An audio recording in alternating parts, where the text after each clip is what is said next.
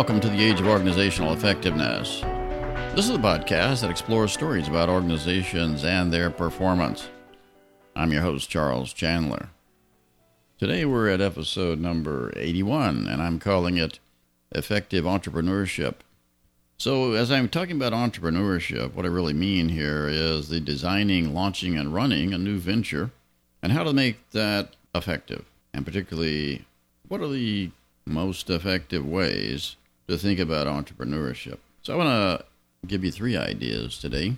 The first idea is that the great entrepreneurs and the best ventures are those that really create a platform for others. Now, let me give you some, some examples.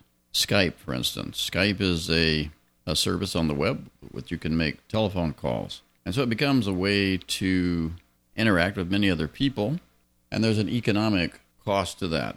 It replaces long distance calling.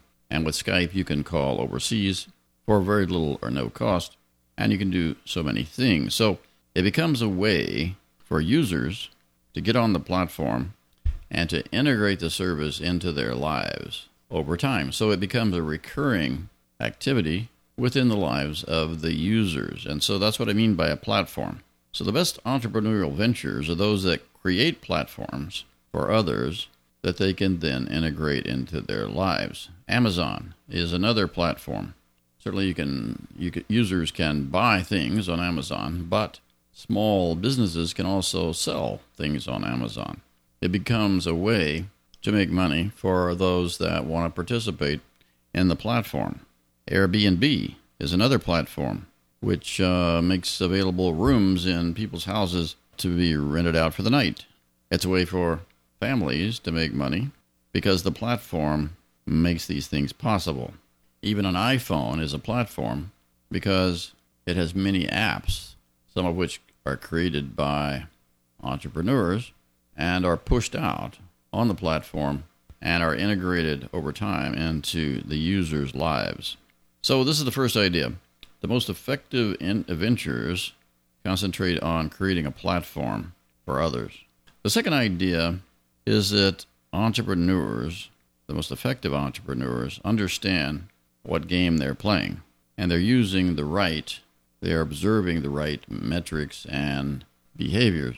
So, you know, we've talked about on this podcast effectiveness, and effectiveness for us is about converting supply side intentions into demand side behavior. So, if I am creating an iPhone, you know, work is done within the organization to convert resources into offerings for potential users. And that's about converting inputs to outputs. So the outputs are the products and services, the iPhone, for instance. But then we need to convert that to something on the outside, an uptake, adoption, and use, a behavior where the users adopt and use the iPhone and they integrate it into their lives.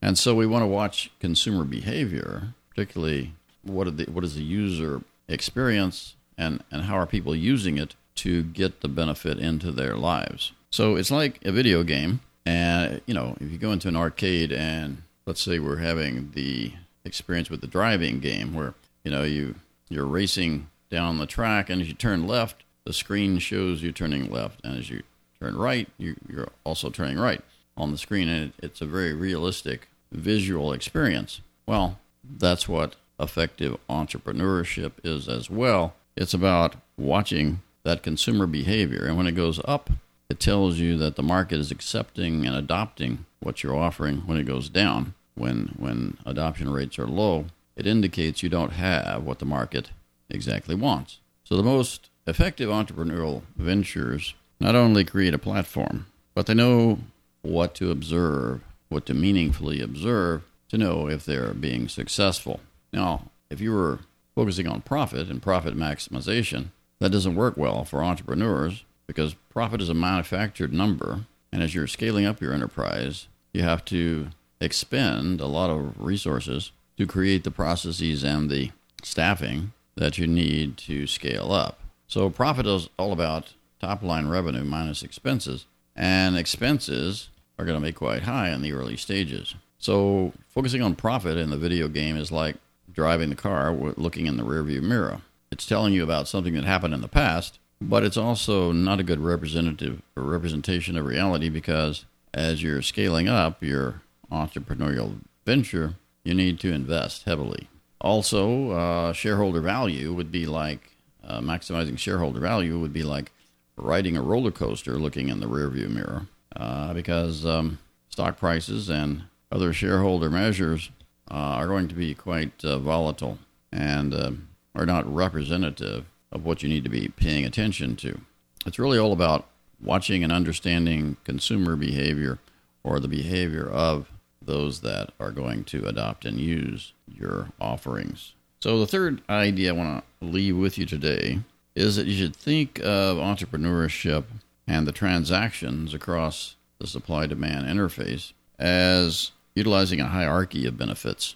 And most folks are only thinking about transactional benefits, the, you know, the exchange of financial benefits for economic benefits. So when I buy a car, I am contributing financial benefits to the auto company that sold it to me and the dealership. And I'm getting economic benefits in return because I will be using the car over time and it's essentially replacing alternative costs that I would be paying, let's say, to hire a taxi or to rent a car for the periods that I might need one. So if I commute to work day in and day out with my newly purchased car, I'm racking up economic benefits every day. And over time, I get a return on my investment and it's integrated into my life because the car becomes a part of the family and a part of my daily routine driving to and from work. So, very few people in the U.S., unless they live in a, a big city, are willing to live without a car uh, because it offers so many advantages and the distances that need to be traveled in the typical situation are large enough that um, other forms of transportation uh, are generally more expensive. So that's at the transactional level, but good entrepreneurial ventures utilize higher level benefits as well, such as social and psychological, and even spiritual and environmental. So if you think of like Maslow, Maslow's hierarchy of needs, uh, we have a triangle and several different la- layers.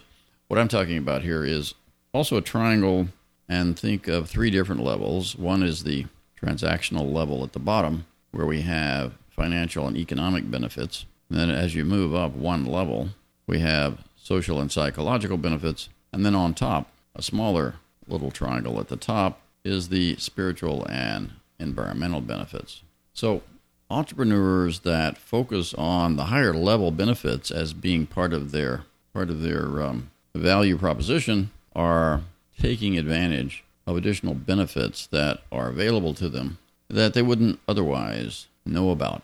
And so we all want to, let's say, change the world and make the world a better place. These are higher level benefits which could be experienced over time, but we have to tell our story in a way that brings these benefits into the equation. So let's talk about a restaurant. Um, and if the restaurant just thought in terms of the transactional benefits, uh, exchanging money for food, that's a very sort of sterile equation and maybe okay for takeout, but to have a successful restaurant in most situations, you really need to have or to create a place for the community to come together and to have a social experience where they bring their friends, they it becomes a meeting place, uh, it becomes a part of the community, and people come back time after time, responding not only to the food but to the ambiance and the environment that they find.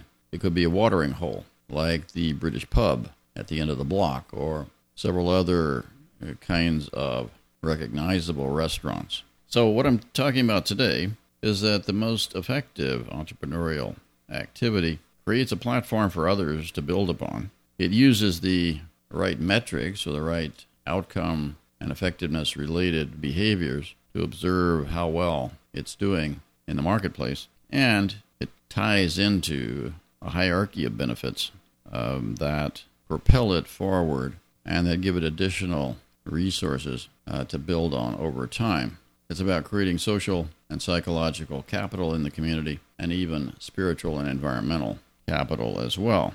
So, this has been a high level overview today. I recently saw a McDonald's restaurant which had a "Don't Loiter" sign in the restaurant space. Um, and what I what I observed there was that um, very few people were dining in. Uh, most of them were coming through the uh, the takeout window.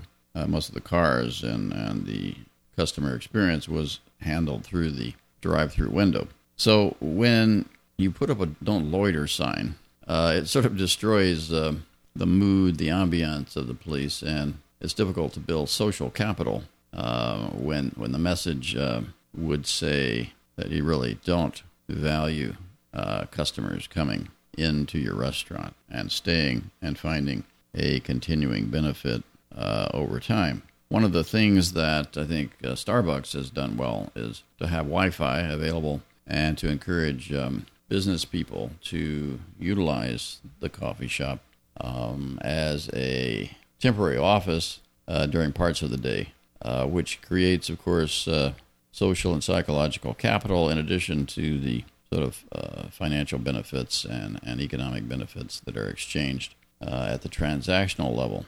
Starbucks has also, you know, associated certain attributes to its coffee, like um, Rainforest Alliance um, certified growers and things like that. Uh, that speaks to the higher level spiritual and and, and environmental benefits that um, also attract uh, customers to their space. So I'm going to leave it at that today. Join us again in the next episode as we consider more stories about organizations and their performance. In the meantime, you can access all of our podcasts at our website, ageofoe.com. So that's it for now. So long.